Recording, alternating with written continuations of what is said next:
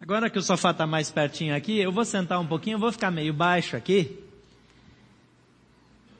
Sofá para mim lembra muito o ambiente de casa. Tem famílias que as pessoas só sentam no sofá para assistir TV, não é verdade? É assim na sua casa? Eu gosto da ideia porque o sofá, geralmente, não sempre tem aquelas poltronas individuais, mas geralmente tem lugar para mais alguém. Durante muitos anos, na nossa casa, a TV não ficava na sala. Nós nem sempre tivemos uma sala com vários ambientes, uma casa com salas com vários ambientes. Às vezes a gente só tinha uma sala. E, e geralmente quando a casa só tem uma sala, é naquela sala que fica a TV. Parece até um tributo, um templo para a televisão, né? Tá tudo reunido em volta da televisão. Tudo todo, tudo indica, tudo aponta para a TV. E claro, uma sala de TV você tem que ter a, a, o sofá, os assentos todos voltados para a TV, mas eu não sei se você percebeu que nós paramos de usar aquele ambiente onde um sofá está de frente para o outro. Talvez, se provavelmente na sua casa tenha um ambiente assim, como na minha casa hoje tem também. Mas geralmente esse lugar a poltrona não fica velha. O nosso sofá da sala de TV tem uma, tem um, uma ponta assim onde, onde fica mais de frente para a TV que está gasto. Vou ter que trocar o sofá ou reformar porque tá, aquele lado está feio. Mas o lugar que a gente senta um de frente para o outro está bem melhor. Porque nós paramos de olhar um para o outro. Nós paramos de conversar, de ter tempo de qualidade. Às vezes nós estamos em casa e nós temos obrigações em casa. E nós cumprimos as nossas obrigações e nós estamos felizes quando nós cumprimos essas obrigações, quando tudo está dando certo. Se as contas estão pagas, se a comida é, é gostosa, cheirosa, se os filhos têm saúde, se todo mundo tem boa educação, parece que está resolvido. Mas eu gostaria de encorajar você essa semana a tirar tempo para sentar com mais alguém no sofá e sentar de frente para mais alguém, só para gastar tempo conversando.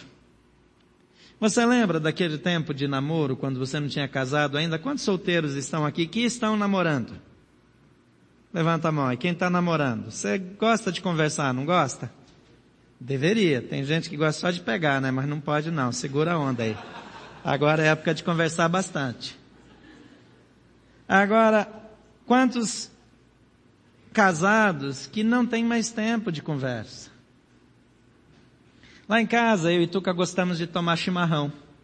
Eu sei que tem gente que não gosta muito de chimarrão, até acha meio anti-higiênico, porque aquele negócio que todo mundo chupa na mesma bomba, que alguns até chamam de canudinho. É, parece meio nojento, né? Tem umas piadas de mau gosto, aquele negócio. Hoje em dia, né? Esse negócio de compartilhar saliva não é assim tão é, é tão higiênico mesmo. Mas nós gostamos de tomar chimarrão.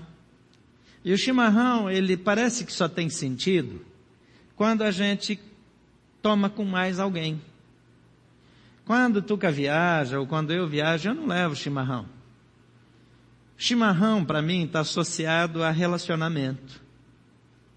Eu não estou dizendo que você precisa tomar chimarrão, inclusive é muito difícil conseguir erva de boa qualidade, assim, tão longe do Rio Grande do Sul. Mas quais são as ações da sua casa, da sua família que estimulam relacionamento?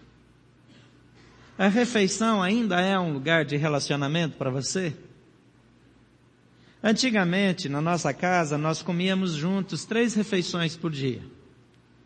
Hoje, eu acho que não tem mais nenhuma que necessariamente todos estão juntos.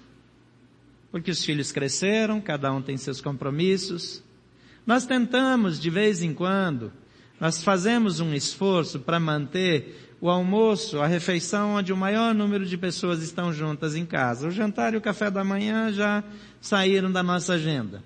No domingo, nós saímos daqui e nós almoçamos em família. E aí a nossa família cresce, às vezes tem 12, 13, 14 pessoas na nossa casa para almoçar e nós achamos esse tempo extraordinário.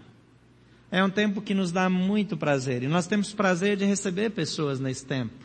Hoje nós ficamos num grupinho bem menor em casa, né? Foi bom também porque nós conversamos, sentamos numa mesa só. Mas quais são as ações da sua casa, da sua família, onde aquela atividade faz você investir em relacionamento? Quais são as ações que intencionalmente provocam conversa? Muitas vezes nós deixamos esse assunto em segundo plano, porque a gente tem tantas atividades, a gente tem tanta coisa para fazer, e a gente não tem mais muito tempo para conversar. A gente até usa um termo jogar conversa fora. A gente dificilmente joga conversa fora. Geralmente a gente está investindo em algo muito importante que é o nosso relacionamento maior parte dos divórcios não acontece por causa de adultério, por causa de violência. A maior parte dos divórcios acaba por falta de comunicação. As pessoas não se entendem mais. Quando nós paramos de estimular isso intencionalmente, nós perdemos uma briga, nós perdemos um, um, uma guerra importante em favor da família. Hoje, eu quero falar sobre alguns desafios da família. Desafios que nos ajudam a crescer ou que nos derrotam. Existem alegrias, mas existem dificuldades. Às vezes o almoço em família vira em discussão. Quem nunca brigou na hora do almoço? Quem nunca teve uma decepção, uma discussão que alguém levantou da mesa e saiu? Ou foi só na minha casa que isso aconteceu? Quando era criança, às vezes a gente discutia, na verdade a gente brigava tanto, eu e os meus irmãos, que de vez em quando os meus pais interferiam. E toda vez que eles interferiam e mandavam que eu parasse de falar, eles estavam cometendo uma injustiça, é claro. E algumas vezes eu não queria mais comer. Menino, queria sair da mesa. E o meu pai não deixava não, ele pegava e botava de volta. Eu achava muito errado, mas ele fazia assim mesmo. E se podia até não comer. Mas você ia ficar na mesa até que todo mundo tivesse acabado de comer. Eu achava isso o fim do mundo. Mas para os meus pais era muito importante, daquele jeito mais simples de, de, de tempos atrás, que a família estivesse reunida na hora da refeição. E no nosso caso eram três vezes por dia, sem oportunidade de faltar. Quem chegasse atrasado para a mesa, porque quando arrumava a mesa, chamava todo mundo. Como tinha muitos filhos, então sempre tinha aquele retardatário que chegava depois. Quem chegava depois tomava um toco, já na chegada. Já tomava uma. E meus pais, eles não eram assim exatamente democráticos. Por exemplo, se a gente não quisesse comer, não tinha problema. O prato ia para o forno. Naquela época a gente morava no sul, era frio e tinha o forno do fogão a lenha. Então o prato ficava lá quentinho no forno do fogão a lenha. Não podia comer absolutamente nada enquanto não esvaziasse aquele prato. Tá tudo bem se não quiser comer. Mas lá para as duas da tarde, não tinha almoçado, já estava morrendo de fome, aquele prato que estava tão ruim, de repente ficava tão saboroso.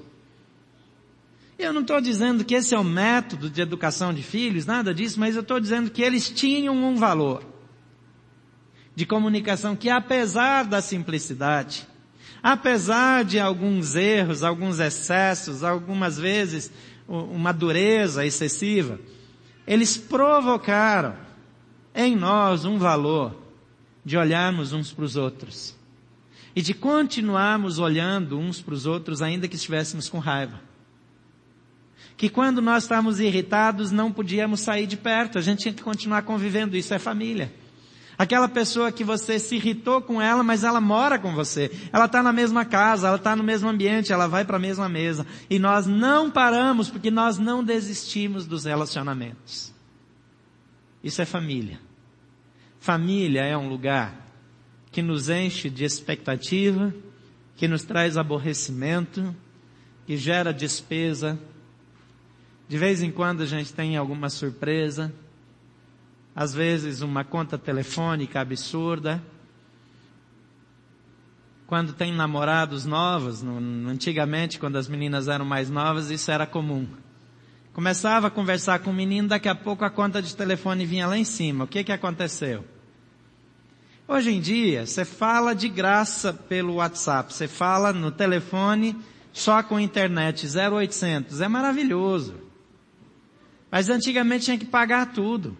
Quer dizer, a filha arranjava namorado, o pai pagava a conta. Eu achava muito errado. Ainda continuo achando errado. Agora o fato é que nós precisamos conviver. E a convivência abençoa. Eu gostaria de ler com você um texto que, olhando para ele, não tem nada a ver com família. Mas aplicado à família, ele tem tudo a ver com relacionamentos. Porque a harmonia, a harmonia ela não é alcançada pela hegemonia mas principalmente pela disposição em aceitar o outro como ele é e pela decisão de perdoar as falhas. Muitas vezes, os namorados decidem noivar e casar. E deixa eu dizer uma coisa para você, se você namora com alguém, quantos estão namorando aqui pensando em casamento? Deixa eu ver. Tem pouca gente aqui, olha gente, tá, tá feia a coisa aqui. Quem está sem namorado aqui, levanta a mão. Jesus tem misericórdia desse povo. Manda suprimento, pai. Tá difícil, tá difícil. Tá difícil, mas olha, essa igreja é o lugar onde as coisas acontecem. Eu quero dizer para você, fica esperto. A juventude está trabalhando aí para uma festa de solteiro, que eu estou sabendo que é a oportunidade da sua vida. Agora, quem é jovem e não vem para a juventude, deixa eu dizer uma coisa, é difícil, né? Porque aí você só vai arranjar confusão. Porque onde é que você vai encontrar um marido ou uma esposa ideal? Se você é cristão, se você é cristã, você precisa encontrar alguém que creia e que tenha as mesmas intenções de você. Eu sei que na igreja você não tem garantia de que todo mundo é, é sério. Não é. Na igreja tem picareta também. Tem. Mas a probabilidade de você encontrar uma pessoa séria, que vale a pena, que dá para confiar, é bem maior aqui. Então, em vez de você ficar ciscando por aí, vem para cá. Vem para cá. E a gente está promovendo encontros da juventude, porque se os nossos jovens não encontrarem namorados aqui, eles vão encontrar onde? Fala para mim. Encontrar na rua? Aí depois tem um casamento todo arrebentado, porque as coisas não começaram do jeito certo. Mas às vezes a gente está na fase de levar mais a sério o relacionamento e começa a pensar em casamento. E alguns pensam que quando se casarem as coisas vão melhorar. Ele tem uma lista de coisas que o namorado, o namorado, o noivo, a noiva precisam mudar. A pergunta que eu sempre faço no aconselhamento é assim, se ele não mudar nada, se ela não mudar nada, inclusive piorar um pouquinho, ainda tá bom para você? Porque se não tá, sai fora. Mesmo. Porque a tendência, nós trabalhamos para que essa tendência seja revertida, mas a tendência é que os maus hábitos, aquilo que incomoda você antes de casar, se cristalize depois e não diminua. A tendência é que o cidadão piore. Agora ele fala de boca cheia, depois ele arrota na mesa. Essa é a tendência. É a tendência. Não estou dizendo que tem que ser assim. A gente trabalha para que o marido seja um marido melhor todo dia. Para que a esposa se torne uma esposa melhor. Mas quando a gente está entrando num relacionamento contando com o que vai mudar, a gente está entrando num projeto furado a gente precisa entrar sabendo que aquela pessoa é assim. Uma das coisas fundamentais para que um relacionamento dê certo é aceitar a pessoa como ela é. Se o que a pessoa é não agrada a você, não se iluda. Não vai passar a agradar de forma mágica. Você precisa aceitar, incluir, amar como a pessoa é. Isso é fundamental. E é muito importante que você veja isso com os olhos certos. Não é que você tem que entrar de forma negativa no casamento. Você tem que entrar no casamento disposto a crescer. Mas cuidado que talvez você esteja piorando. Cuidado que talvez as suas tendências ruins estejam cada vez mais consistentes. E às vezes nós ficamos olhando para o outro e não olhamos para nós mesmos. Então nós precisamos mudar isso. Eu gostaria de ler esse texto com você. É um texto de Mateus capítulo 7, versículo 1 a 5, e diz assim, não julguem para que não sejam julgados. Pois da forma, da mesma forma que julgarem, vocês serão julgados. A medida que usarem também será usada para medir vocês.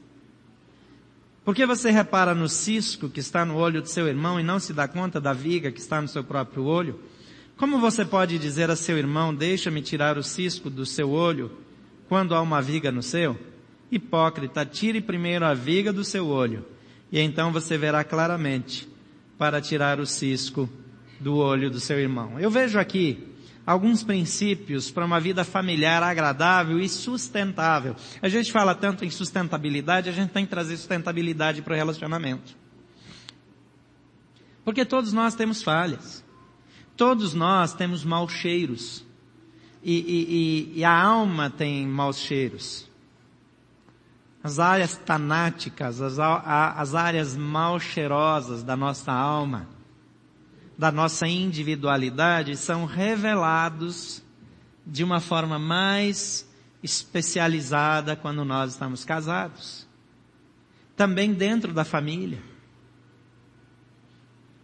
Eu valorizo muito quando uma de minhas filhas ou minha esposa me dá um elogio. Sabe por quê? Porque ninguém me conhece melhor do que elas. E elas conhecem mais as minhas feiuras do que qualquer outra pessoa. Do que qualquer pessoa. E todos nós as temos, é assim, nós somos assim. Nós temos coisas que não são tão boas. Então nós precisamos aprender a estimular e encorajar uns aos outros dentro de casa. Esse texto aqui começa falando sobre julgar o outro, sobre olhar para o outro. E a primeira dica que eu vejo, primeiro uma vida familiar agradável e sustentável é a seguinte, controle o seu impulso de emitir juízo de valor acerca do outro. Vou repetir. Controle seu impulso de emitir juízo de valor acerca de outro. Você vai emitir uma opinião, mas já coloca ali um juízo de valor. A Bíblia chama isso simplesmente de julgar o outro nós temos a tendência, a tendência de olhar para o outro e avaliar o outro e tirar conclusões. Eu estava na cozinha, eu, eu vou contar o pecado da minha esposa para não contar o meu. Hoje é a primeira vez que ela vem à igreja depois do transplante de córneas, então eu vou falar em público aqui. Nós estávamos na cozinha, só eu e ela, né? Aquela, aquele tempo romântico, as filhas fora de casa, só a gente lá, lavando louça, aquela coisa toda, nem estava lavando louça. Mas ela pega uma peneira dessas, peneiras de suco, e aí ela põe na luz, assim, isso que ela não enxerga, está transplantada, eu não sei como é que vê essas coisas. Mulher tem uns negócios que não dá para entender. Está transplantada, não enxerga direito, está vendo a sujeira na peneira. E, e fala para mim assim, olha como a, a sua filha lavou bem essa peneira. E eu olhei para a peneira e consegui ver mesmo que estava todo o, o, restinho do suco ali na peneira. Aí eu falei para ela assim, então, não foi a minha filha, foi o pai dela que lavou assim. E ela virou, foi? Eu disse, mais feio do que deixar sujo é eu ficar em silêncio e deixar a culpa cair nela. Fiquei bem na foto, né? Tentei melhorar o meu lado, porque já que, na verdade eu botei um negócio embaixo da torneira assim, dei umas batidas, achei que estava limpo, não, não deu certo. Não deu certo. Mas é fácil a gente olhar para uma coisa que aconteceu e concluir foi aquele filho, foi aquela filha, foi... sabe aqueles filhos que são especializados em determinadas artimanhas? Você conhece bem, não conhece? Dependendo da coisa, quem foi? Ora, quem foi? A gente já sabe quem foi. O problema é que isso é uma coisa automática em nós, em qualquer direção. Nós simplesmente nos damos o direito de julgar. E não são só nas grandes coisas, são nas pequenas também. E é importante que a gente controle esse impulso. E tem uma coisa, ele existe, ele vai continuar existindo. Como eu já falei aqui, você não vai parar de pecar até morrer, você só vai parar de pecar no céu, mas todos nós podemos pecar menos. Então nós temos a tendência de julgar, mas eu posso controlar a minha língua. E eu posso evitar de falar. Quantas vezes, por não ter falado precipitadamente, eu me livrei de constrangimentos. Mas quantas vezes, por não controlar a língua, eu tive grandes constrangimentos também. Não é assim com você? Aprender a controlar a língua ajuda, dá um tempo. Não fala rápido demais, espera um pouco. É princípio de sabedoria. Em segundo lugar, reconheça que a injustiça recebida, veja bem, a injustiça recebida frequentemente é efeito da injustiça praticada. O versículo 2 diz, pois a mesma forma que julgarem, vocês serão julgados. E a medida que usarem, será usada para medir vocês. Nós ficamos muito frustrados quando alguém nos julga mal, quando alguém rapidamente nos acusa, quando alguém tira conclusões erradas sobre nós, quando alguém nos ataca. Esse texto aqui está falando também de como nós vamos ser espiritualmente tratados por Deus, a maneira como nós tratamos os outros, Deus vai nos tratar, mas está falando também dos relacionamentos interpessoais dentro de casa. Se eu sou uma pessoa que sempre acusa, que sempre aponta o dedo, que sempre ataca, que sempre é o primeiro a criticar, quando a gente fizer uma coisa errada, todo mundo nos critica. E aí quando você se sente injustiçado, lembre-se que essa injustiça que você está sofrendo, provavelmente, não 100% das vezes, mas provavelmente, ela foi plantada por você mesmo quando você foi injusto com os outros. Ficou ruim, né? Mas é um fato. As pessoas vão devolver para a gente aquilo que a gente faz. Quando a gente causa dor, a gente esquece. É fácil. Você provoca a dor, depois não era aquilo, mas você rapidamente esquece. Mas quem sofreu a dor dificilmente esquece. Que a pessoa precisa aprender a perdoar para se libertar também. Mas dificilmente quem sofre esquece tão rápido quanto quem bate. O acusador, o crítico, não valoriza tanto a crítica que ele faz como quem é criticado. A pessoa que acusa não valoriza tanto a acusação como quem é acusado. E daí diz, ah, tá fazendo drama, exagero, é, não é, não é. Não, você causou, provocou uma injustiça.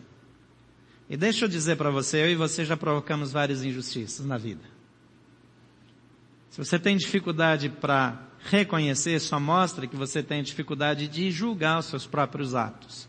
Mas é a maioria de nós assim, porque nós temos a tendência de julgar os outros. E dificuldade para julgar a nós mesmos. Então, reconheça que normalmente a injustiça que você recebe, eu estou falando de relacionamento familiar, ela é efeito de coisas que você já fez. Agora isso, isso é meio sério. Pessoas costumam colher exatamente aquilo que plantaram. A Bíblia diz, aquilo que homem semear, isso também ceifará. Dores que você causa para sua esposa, você provavelmente vai sofrer, ou por conta da esposa, ou por conta de outra pessoa. Não existe nenhum pecado, a Bíblia diz que vai ficar encoberto. Quando eu peco, família, eu recebo o efeito disso na minha própria vida, cedo ou tarde. Nós não vamos escapar disso. Se eu sou uma pessoa imoral, e eu não resolvo isso diante de Deus, se eu fui uma pessoa imoral por algum tempo, eu recebo o efeito disso na minha vida. É a lei da semeadura. Então nós precisamos ter muito cuidado como nós tratamos, como nós nos referimos à pessoa.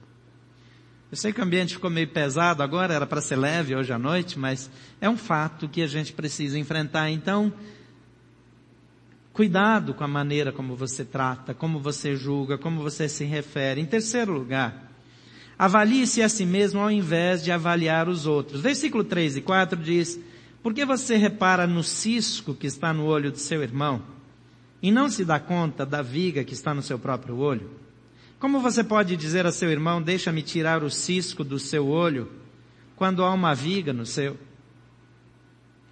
O texto aqui está nos lembrando que eu preciso cuidar de mim, que eu preciso crescer antes de impor e exigir que o outro cresça.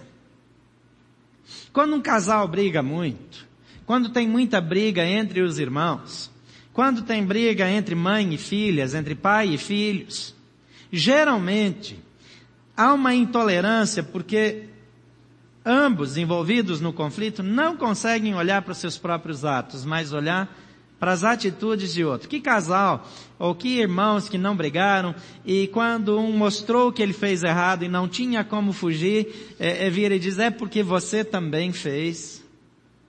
E daí faz a acusação. É impressionante como nós somos prontos para acusar. Eu já contei para vocês a história de uma pessoa querida minha, um casal, que a esposa tinha o hábito de colocar as falhas do marido na agenda. Você já imaginou ter uma esposa que coloca todas as suas falhas na agenda? Aí depois chega o dia do DR. Você quer morrer. Como é que faz? A pessoa abre a agenda e diz no dia 23 de fevereiro, às três horas da tarde, acabou. Acabou para você. A família tem que ser um ambiente de perdão, de encorajamento de olhar para mim, de ver onde eu estou errado. A Bíblia está dizendo, como é que você quer tirar um cisco do olho do seu irmão se você não enxerga direito? E você vai lá com o seu dedo assim para ver, tirar o cisco do olho do outro. A, a, a, sua cutucada no olho machuca muito mais do que o cisco. Deixa a porcaria do cisco lá. Porque o seu dedo sujo e comprido, com a unha mal feita, vai machucar muito mais do que o cisco. E a Bíblia diz, olha para você. Talvez uma das coisas mais importantes para que a gente prospere, para que o nosso relacionamento seja sustentável, é quando nós nos sentimos magoados, feridos por qualquer coisa. Quando o nosso impulso de resposta cresce dentro de nós, quando a nossa reação quer crescer, é nós dizemos, Senhor, me ajuda a ver de que maneira eu ajudo a provocar isso. De que maneira eu contribuo para que essas coisas aconteçam. Talvez está fazendo muito tempo que você não volta para o sofá com a sua família. Talvez faz tempo demais que você não tem tempo porque você está tão ocupado, tão cheio de atividades, porque tem tantas coisas boas para fazer nas horas de folga tem seu esporte predileto, tem o seu esporte na TV, tem os seus programas de TV. Nem pessoas que estão tanto tempo conectadas na internet que não conversam mais. Eu também estou entre as pessoas que ficam conectadas muito tempo. Venho num esforço assim para fazer um desmame, né? Porque todo vício ele precisa de um desmame. Você toma medicamento por muito tempo, você não pode cortar da noite para o dia que dá crise de abstinência. Aí imagine se você cortar a internet de uma vez essa semana, o povo aí convulsionando, tremendo todo, caindo no chão, não vai ficar bem. Mas a gente vai desmamando aos poucos. Passa algumas horas sem. Faz um esforço de chegar em casa e deixar o celular lá no quarto. Eu consigo de vez em quando deixar ele lá no quarto. Mas às vezes dá uma. Eu fico procurando assim.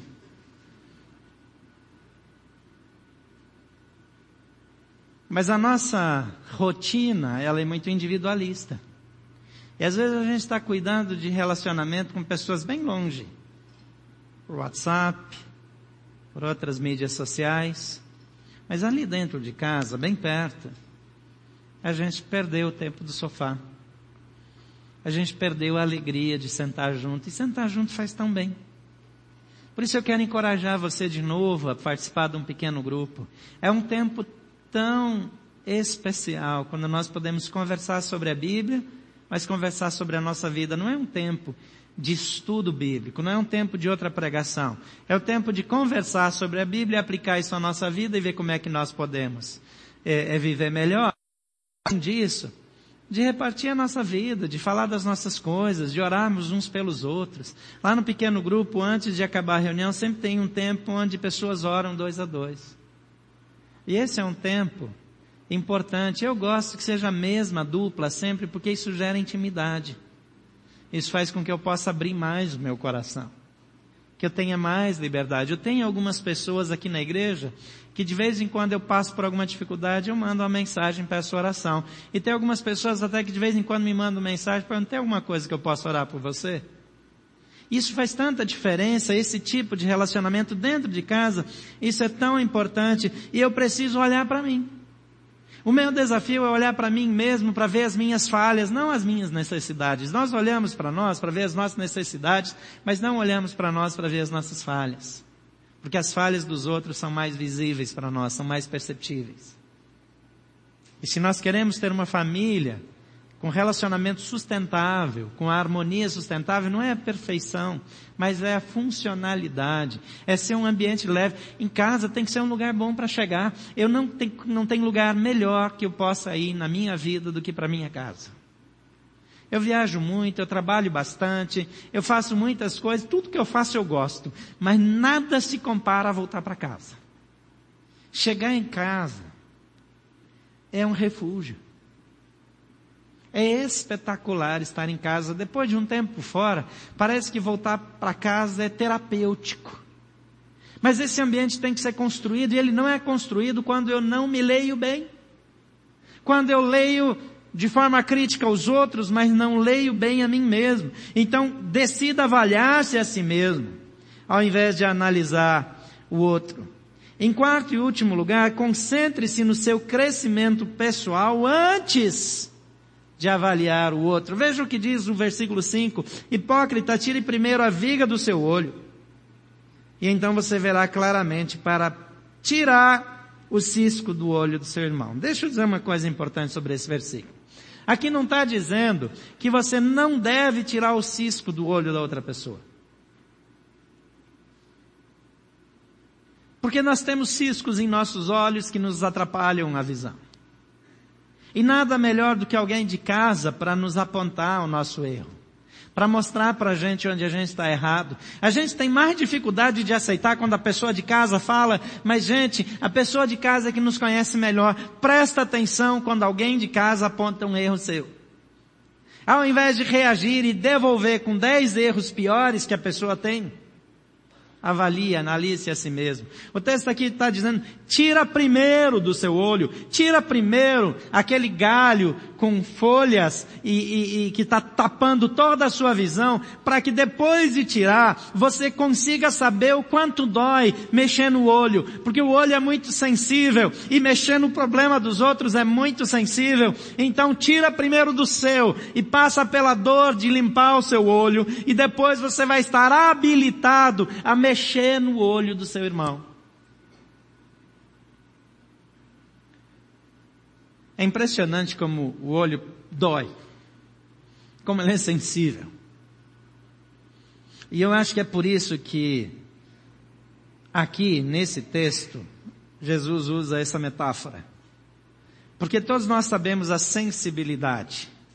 Quando a gente era criança e ia correr de bicicleta, entrava um pequeno inseto no nosso olho. Às vezes caía, ver quanta coisa aconteceu. Porque é tão sensível que nós esquecemos das outras coisas.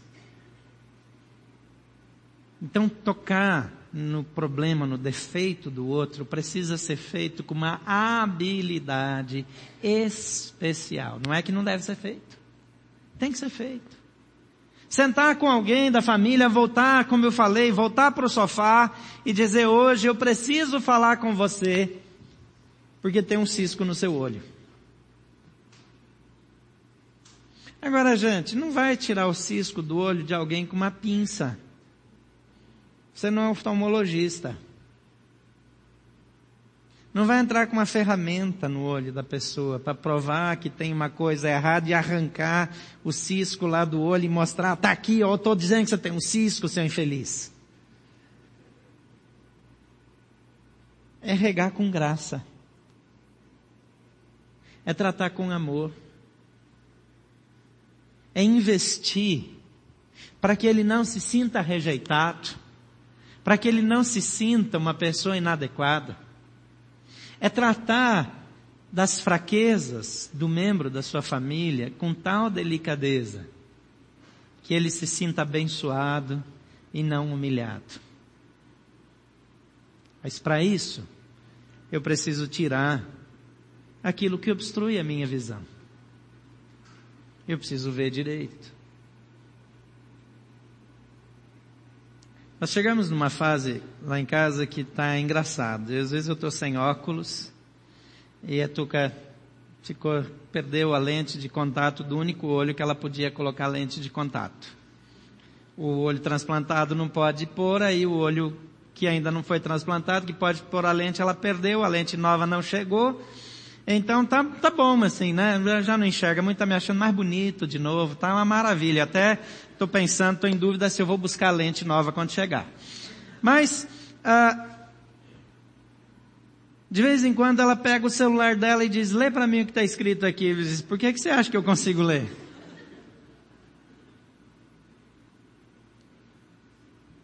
O problema não é quando a visão física está ruim. A gente põe uma lente, coloca um óculos.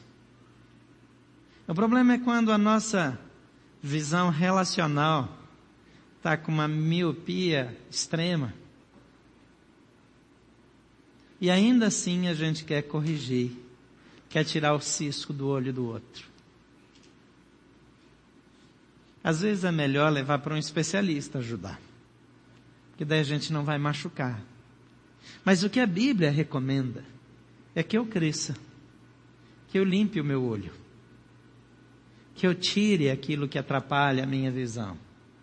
E depois de saber como é delicado, eu com muita delicadeza ajude o meu irmão.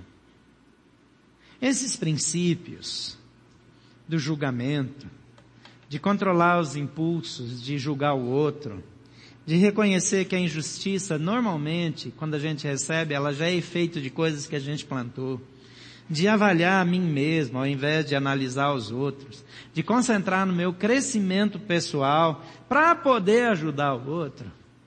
Isso vai me ajudar em qualquer lugar. No meu trabalho, vai me ajudar na escola, para quem está na universidade, um curso qualquer, vai me ajudar no relacionamento com amigos, mas dentro de casa é fundamental. É fundamental. Porque quando você não tem para onde ir, é para dentro de casa que você vai. Quando as coisas não vão bem, quem te dá a mão é a sua casa, é a sua família. São os seus. Então cuide bem dos seus. Invista na sua família. Invista no seu casamento, invista nos seus filhos. Invista nos seus irmãos, nos seus pais. São eles que estão do seu lado. Talvez ninguém mais esteja, mas eles estarão lá. Quando outros tiverem dificuldade de acreditar em você, eles sabem se podem acreditar. Sustentabilidade é uma decisão de investir com sabedoria nos nossos relacionamentos. Como vai sua casa? Gostaria de orar por você. Por favor, feche seus olhos. Talvez você tenha alguns maus hábitos desses aí. Talvez você nesse momento está frustrado, está infeliz com a atitude como você é tratado dentro de casa. Talvez você tenha algum ressentimento com seu marido, com a sua esposa, com algum dos seus irmãos, até com os filhos. Mas a Bíblia nos encoraja a olhar para nós mesmos e buscar crescer naquela área antes de tentar fazer reparo na vida da outra pessoa.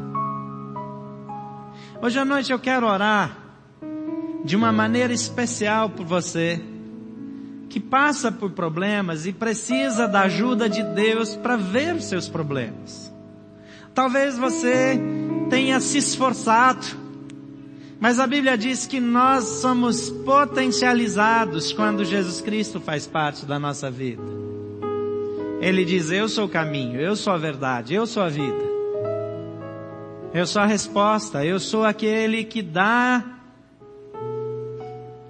o mecanismo, a fórmula de trabalho, que ajuda a estabelecer o processo de cura e de crescimento, coisas que sozinhos nós vamos ter dificuldade de fazer. A Bíblia diz que eu posso fazer isso por meio de Jesus. Jesus Cristo está aqui nessa reunião. E a Bíblia diz que se nós recebermos a Jesus, se nós crermos em Jesus, Ele nos dá o poder de nos tornarmos filhos de Deus e, portanto, sermos de uma família onde o Pai nos trata com toda delicadeza, onde Ele nos restaura ao invés de nos condenar. E Ele nos chama para fazer parte dessa família. Então, primeiro quero orar por você que quer fazer parte da família de Deus, não de uma religião, não de uma igreja, não é, é, ter uma lista de dogmas ou de, de obrigações, mas que quer fazer parte da família de Deus. Que quer Jesus Cristo como seu guia, como seu orientador. Se você quer isso, eu quero orar por você. E eu convido você a deixar sua mão erguida durante a oração. E você que nos acompanha pela internet pode fazer o mesmo gesto. Porque não é para mim, é para Jesus. Pode levantar sua mão bem alta e deixar erguida durante a oração. Pai querido, cada mão erguida nesse auditório e mãos erguidas ao redor do mundo por pessoas que nos acompanham. São pessoas dizendo, Jesus, eu preciso de Ti. Eu preciso de Ti e quero fazer parte da Tua família. Por favor, me recebe no Teu reino. Perdoa os meus pecados, perdoa pelo tempo que eu vivi como se o Senhor não existisse. E me ajuda a receber do Senhor a bênção para crescer, a bênção para me desenvolver, a oportunidade de ser tratado com delicadeza naquelas áreas que eu não percebo que eu preciso de tratamento perdão e tua graça. Ó Pai, ouve essas orações agora e derrama sobre elas do teu perdão. Eu oro assim em nome de Jesus. Pode baixar sua mão. Continua com seus olhos fechados. Eu quero orar também por você. Que nessa noite, nas suas relações familiares, você reconhece que você precisa mudar alguma coisa em você. Eu não quero orar nessa noite por aquele que sabe que a esposa tem que mudar. Você já pode orar por ela. Nem você que sabe que o marido tem que mudar. Nem por você que sabe que o irmão tem que mudar, que a irmã tem que mudar. Mas eu quero orar por aquelas pessoas que querem que Deus promova na sua própria vida as mudanças. Mudanças importantes que vão ajudar você a ser um agente de transformação da sua casa Enquanto todos estão com os olhos fechados, eu quero que você também levante a sua mão. Você vai estar dizendo, Senhor, é comigo. Eu preciso mudar. Eu reconheço que sou eu. Eu reconheço que eu preciso da tua graça. E eu quero orar para que Deus te ajude a mudar dessa maneira. Pai querido, tantas mãos erguidas nesse auditório estão dizendo, sim, Senhor, é comigo. Não é tanto com ele ou com ela, não são os outros, mas eu quero que comece comigo. Eu reconheço que há coisas que eu preciso mudar. E Pai, eles estão dizendo isso diante do Senhor e a tua palavra diz que quando nós confessamos nossos pecados, o Senhor é fiel e justo para nos perdoar e nos purificar. Pai, crescimento é necessidade de todos nós. Mas aqui nós estamos reconhecendo de modo especial que nós precisamos crescer em algumas áreas estratégicas da nossa vida familiar. Toma os teus filhos em tuas mãos agora. Traz a tua graça, o teu poder sobre as suas vidas. Eu oro assim em nome de Jesus.